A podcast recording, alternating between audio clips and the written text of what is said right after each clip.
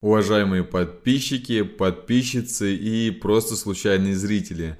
Я долго думал, с чего начать этот эпизод. По сути, это мой первый полноценный год после 10 лет службы и увольнения из силовых структур. И поэтому он должен был быть каким-то особенным, но сейчас посмотрим, был ли он действительно особенным. Когда я снял офицерские погоны и сел в новый BMW X5, я думал, вот она жизнь, вот он кайф. Но жизнь гораздо шире, чем посты в Инстаграм и все эти пиздатые картинки. За год я наломал достаточно дров, но осталось еще море неналоманных, и я в этом уверен прям на 100%. 2020 я могу назвать всего лишь одним словом – качели. Качели от огромных денег на счету до первого минуса по агентству. От открытия новых ниш и успешных инвестиций до полного выгорания от работы по 12 часов в день. От восстановления отношений с друзьями, с которыми не общался почти 3 года, до плевка в спину от одного достаточно близкого гражданина из-за денег. В общем, год был непростой, в принципе, как и всегда, в принципе, как и у всех, наверное. Но сегодня хочу рассказать об ошибках, неудачах, успехах, своего рода зарубок памяти для себя в будущем и для тех, кто только начинает свой путь или, как я, допустим, столкнулся с какими-то проблемами. Кстати, вот еще что вспомнил, роликсы я так и не купил. Но зато мы купили квартиру в очень классном районе и скоро приступаем к ремонту. Первый раздел этого эпизода я назвал «Сделай себе сам, это самый надежный стартап». Здесь расскажу о том, как получилось заработать больше 2 миллионов рублей в новой нише за 5 месяцев кризиса 2020 года. В офицерские годы я приходил домой после службы и садился за комп, чтобы работать. Желание было простое – зарабатывать деньги. Я тогда не думал ни о личном бренде, ни о далеком будущем, просто нужны были деньги. Мама у меня работала в ветеринарной станции и зарабатывала, наверное, тысяч двадцать. А отец в звании полковника уволился и тоже с работы все было не так гладко. Никто, разумеется, не голодал, все были одеты и обуты. Но как и всегда, хочется лучшего, хочется жить лучше. Ну и самое главное, я не хотел всю жизнь провести за бетонным забором, и хоть родину я и люблю, но хотелось что-то нового помимо службы, потому что я и так уже 5 лет пробыл курсантом, еще мне 5 лет предстояло пробыть офицером, и я не хотел, как мой папа, в принципе, всю жизнь служить и не видеться с семьей. Это я сейчас говорю для ребят, которым присели на уши всяческие коучи и говорят, что нужна глобальная цель, что зарабатывает только тот, кто о деньгах не думает, думает, и только тот, кто хочет изменить этот мир и так далее. Вот все вот это вот чушь и пиздеж. Чтобы зарабатывать деньги, нужно трудиться, и иногда очень тяжело. Чтобы начать работать, нужна внутренняя мотивация. А лучшая мотивация это голодный желудок. Разумеется, образно. Голодать не нужно. Но вот эти все мысли о высоком, типа нужно думать о бездомных, нужно улучшать экологию. Нет, сначала нужно заработать деньги, чтобы потом помочь бездомным, чтобы потом улучшить экологию и так далее. Сначала нужно нужно подумать о себе. Ну так вот, приходил я домой и изучал все, что связано с заработком в интернете. За эти годы было много всего, но в итоге я остановился на таргетированной рекламе в Инстаграм. Вечерами и ночами, потому что это было единственное свободное от службы время, я переваривал кучу статей и инструкций. Потом делал для себя резюме и в один из дней начал это просто выкладывать в блог во ВКонтакте. Кстати, до этого я уже, наверное, раза три пытался завести свой блог, но посты были неинтересные, потому что я просто высасывал их из пальца, и поэтому никакого толку от этого не было. Я тратил кучу времени, чтобы написать один пост. В принципе, лайки там были только от меня и от нескольких моих друзей. А теперь я просто решил писать то, что делаю, и все пошло как по накатанной, все начало получаться. Это я к тому, что не нужно ничего усложнять. Это вот первый совет мой. Как я и говорил выше, делал я это все ради денег, но деньгами не особо-то и пахло. Углубляясь в нишу и приобретая различные знакомства в закрытых чатах, на форумах, приходило четкое понимание, что в интернете хорошие прибыли лежат в серых и черных схемах, но там есть риск. Ну, это в принципе как и в реальном мире, да, все то же самое. Эти деньги манят, но лично мое мнение, оно того не стоит. Лучше медленнее, но спокойнее. Это вот для молодых ребят, я думаю, то, что очень важно, потому что всегда хочется все и сразу, но чаще всего за всем и сразу приходит очень большое разочарование. И вот благодаря блогу, благодаря статьям, которые я писал и новым знакомствам, однажды меня позвали выступить на на онлайн-курсе для студентов Академии маркетинга в Новосибирске. К этому времени я уже, наверное, года два или даже, может быть, три занимался рекламой. То есть это не быстрый путь. Не было такого, что я написал пару статей и мгновенно стал всем нужен, все начали меня звать на конференции, все начали засовывать мне деньги в карманы. Нет, по большому счету я нахрен никому не нужен был, это стечение обстоятельств, сила случая так называемая. Я к этому шел, и это случилось. По поводу этого выступления было много внутренних сомнений, много внутренних страхов, о которых я уже рассказывал в пятом эпизоде под названием «Тысячеликий герой». Но все же я собрался и выступил, сидя в своей обшарпанной общажной комнате в 20 метров. Это, наверное, для меня был самый большой страх. Потом я себе поставил цель выступить вживую и начал искать способы, как привести эту цель в действие. Писал различным организаторам конференции, но везде мне говорили одно и то же. Спасибо, если что, мы напишем. Ну и вот однажды написали. Это я к тому, что если что-то не получается, не нужно бросать, нужно стучаться в следующую дверь, и одна из дверей будет открыта в итоге. А потом снова пройтись по всем дверям, и уже вот с этим результатом, вот меня пригласили на конференцию, вот такой-то результат, вот такие-то отзывы, может быть теперь и вы меня снова возьмете. Но по большому счету, если вы хорошо выступите, то приглашения начнут идти сами, как это было в моем случае. Мое первое живое выступление было на конференции в Питере в огромном зале гостиницы Редисон Прибалтийская. И там было в 10 десятки раз больше людей, чем в моей цели. Я чувствовал себя рок-звездой. После этого было еще много выступлений и на несколько тысяч человек, и с большими гонорарами. Но то первое я не забуду никогда. Это, ну, это прям вот запоминается, откладывается в голове навечно каждому выступлению я готовился основательно, собирал материалы, готовил презентации, репетировал. Чтобы выступить час, я готовился, наверное, целый месяц. Поэтому после выступлений приходили новые клиенты, приходили люди на консультации и просто подписчики в мои аккаунты. В итоге в 2020 году у меня было действующее агентство и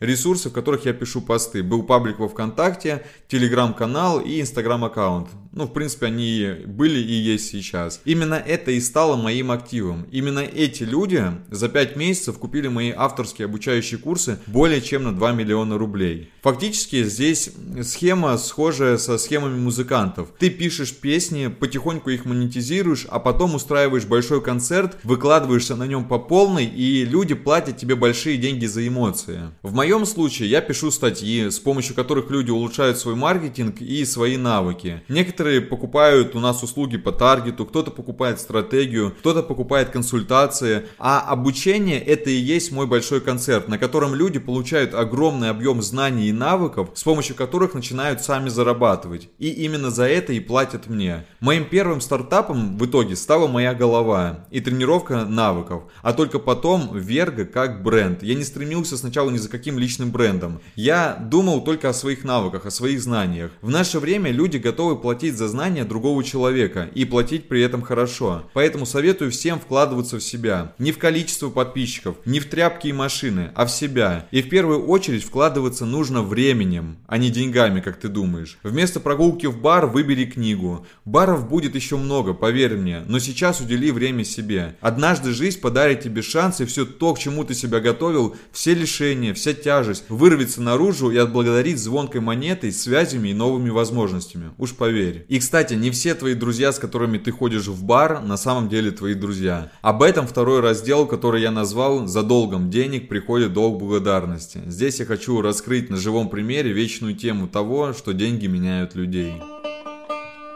Главного персонажа событий назовем Ибрагим. С ним мы начали общаться, а потом дружить, когда еще ни у меня, ни у него не было никаких-то больших денег, ни какого-то положения в обществе. Человек полностью, как это сейчас принято говорить, self-made, сделал себе сам. И в принципе достоин уважения, если бы не одно «но», а может быть даже и не одно. Ибрагим дружелюбный, отзывчивый человек, всегда поможет, и до сих пор, если честно, я не думаю, что все его действия были связаны с выгодой. Но вот однажды он попросил меня помочь, и я дал большую сумму денег. Не 10, не 100 тысяч, гораздо больше. Ибрагим тогда уже обзавелся своим заведением, довольно популярным в городе. По моему мнению, это заведение должно генерировать хорошую прибыль. Плюс я долгое время знаком с человеком, так что я дал деньги без расписки под репутацию и честное слово. Это и была моя первая и, к сожалению, не последняя ошибка. Мы договорились, что долг будет возвращен через два месяца, но вот прошло два месяца и ничего не произошло. В итоге мы передоговорились о выплате процентов. Мы продолжали общаться, вместе отдыхать на морях, дружить, ездить в бары, отдыхать с семьями. В общем, не изменилось ничего. Все то же самое, как и до этого долга. Потому что я четко делю отношения денежные и человеческие. Ну, условно, деньги мне должен предприниматель, а общаюсь я с другом. Поэтому наличие обязательств в моей картине мира никак не должно влиять на человеческие отношения. По этой же причине я и не пользовался скидками в его заведении, хотя у многих наших друзей эти скидки были. За свой счет я всегда платил своими деньгами, а не деньгами из долга. Как и сказал выше, деньги деньгами, отношения отношениями. Я не люблю смешивать эти две вещи, но, к сожалению, мои взгляды разделяют не все. Благодаря моему родному брату круг общения рос, а знакомство это как камень брошенный в воду. Если ты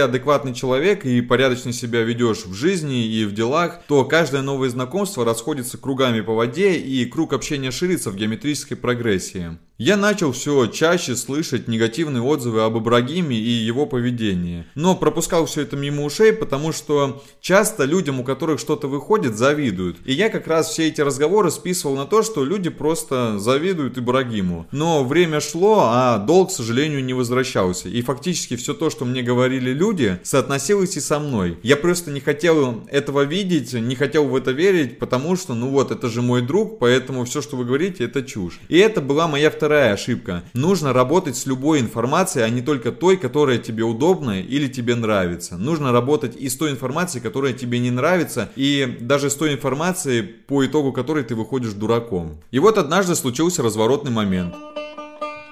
К нам приехал товарищ из другого города, и я хотел ему показать хорошее место. Ну и плюс пандемийное время, это не самое лучшее время для заведений, так что дополнительная монета в кассу никому не помешает. По итогу вечера Ибрагим набрал на калькуляторе счет, и я его оплатил. А товарищ, который приехал из другого города, явно намекнул, что что-то здесь не так. Ну и в принципе там оказалось все сильно не так. И в этот момент я понял, что меня обманули. И раз меня обманули в такой мелочи, ну там не мелочь на самом деле, конечно, но по сравнению с долгом мелочь, то, скорее всего, меня обманывают и в более крупных вещах, и, вероятно, даже обманывали уже не раз. На что мне, кстати, намекнули знакомые после этого события. Но я не стал ссориться и просто минимизировал свое общение с этим человеком. Через время Ибрагим спросил меня, в чем дело, почему я отдалился, и я объяснил ему все эти моменты. Разумеется, я не услышал ни одного весомого аргумента. Все было примерно такого рода. Ты неверно все понял, как ты мог такое подумать, ну и вот все вот из этой оперы, в общем. На этом, в принципе, наше общение и прекратилось, а дружба осталась только долг. Долг и поливание меня и моих друзей известной субстанции. К сожалению, хотя причины это я до сих пор не вижу. Но это дело каждого, на осуждение у меня времени нет, поэтому, ну, если человек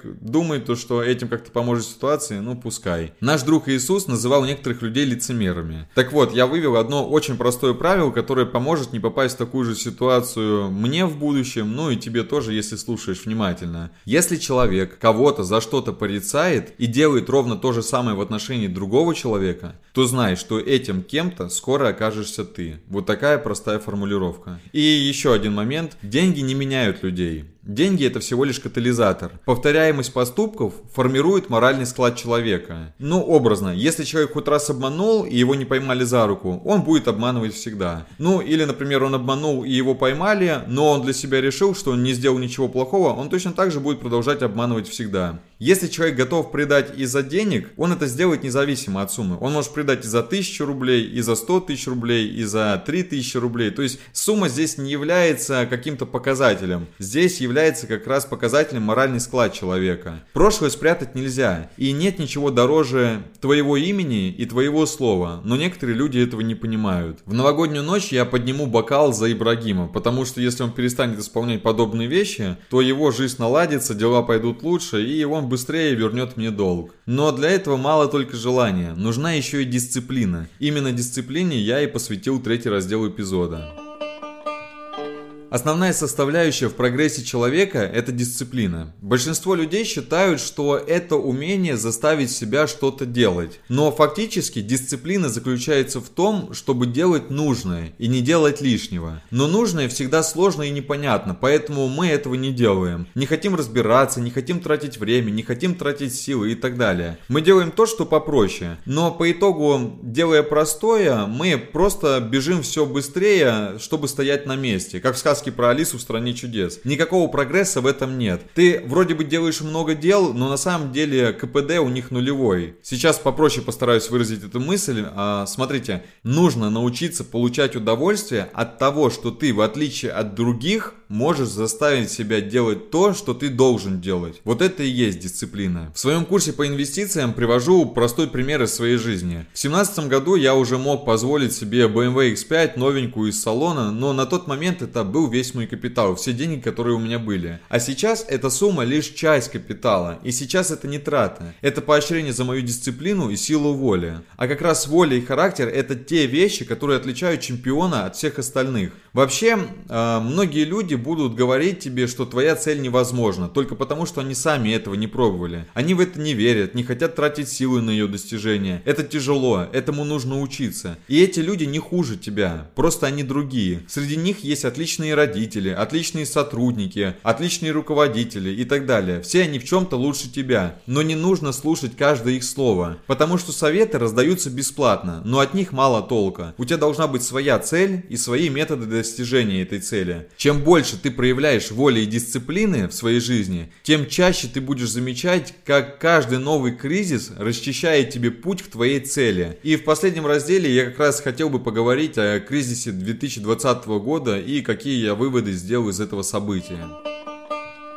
Я инвестирую в фондовый рынок с 2014 года. За это время столкнулся уже с тремя большими кризисами, когда акции падали и все кричали «караул». Плюс у меня есть свой бизнес, поэтому здесь мне есть что рассказать. И давайте начну, наверное, с инвестиций. Экономические кризисы предсказать невозможно. Никто из аналитиков не смог предсказать ни 2014 год, ни 16, ни 20. Это первое, что нужно запомнить. Будущее неизвестно, а любое предсказание это лишь случайность с малой долей математической вероятности. Сейчас в инвестициях инвестициях бум, но я хочу вас отрезвить. Все брокеры как один кричат, что рынок всегда растет, показывают графики акций Tesla, Apple, Amazon и так далее. И все, кто сейчас учат э, курсом по инвестициям, тоже кричат, смотрите, все растет, нужно покупать, нужно инвестировать. Но поймите то, что это всего лишь манипуляции. Потому что брокер зарабатывает на комиссии от ваших сделок. Чем больше вы торгуете, тем шире карман. Все эти зазывалы в обучающие курсы тоже манипулируют вашим сознанием, чтобы заработать больше на вас денег. Им по большому счету плевать плевать на вас. Они хотят просто заработать денег. В своем курсе по инвестициям я говорю, что акция это не график в терминале, это доля в компании. Нет ничего постоянного. Поэтому прибыль периодически нужно фиксировать. Моменты купить дешевле появляются всегда. Компания это живой организм. И давайте вот я сейчас проведу аналогию с человеком. В жизни каждого из нас случаются кризисы. В 20 лет, например, кризис самоопределения. Чем заниматься, на кого учиться и так далее. В 25 лет что-то другое. Потом в 30, потом в 35, потом в 40 и так далее далее. Возможно ли предсказать все эти кризисы, читая книжки, общаясь с умными людьми?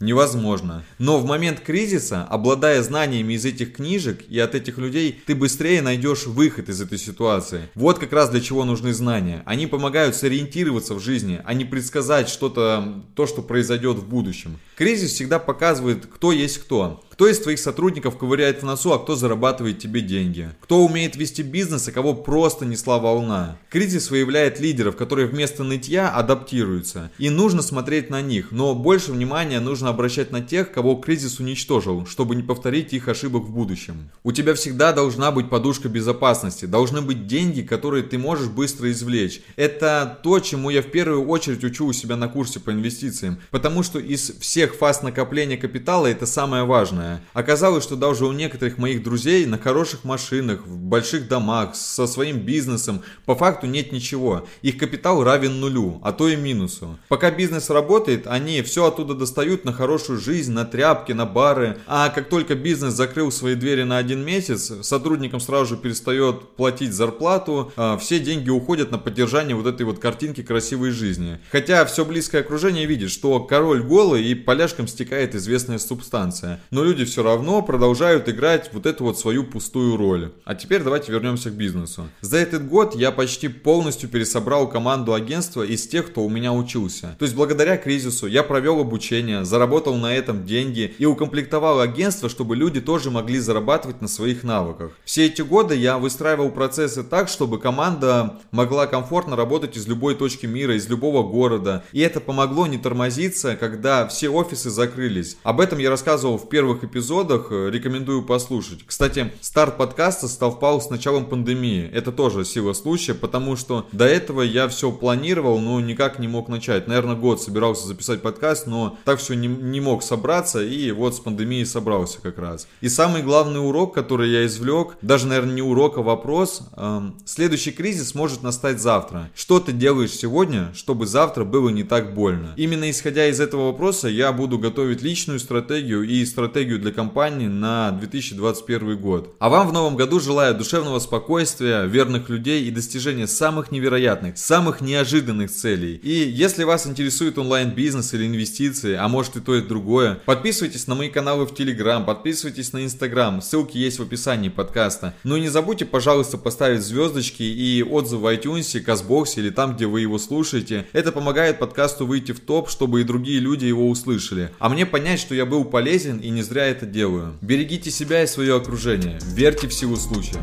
До встречи.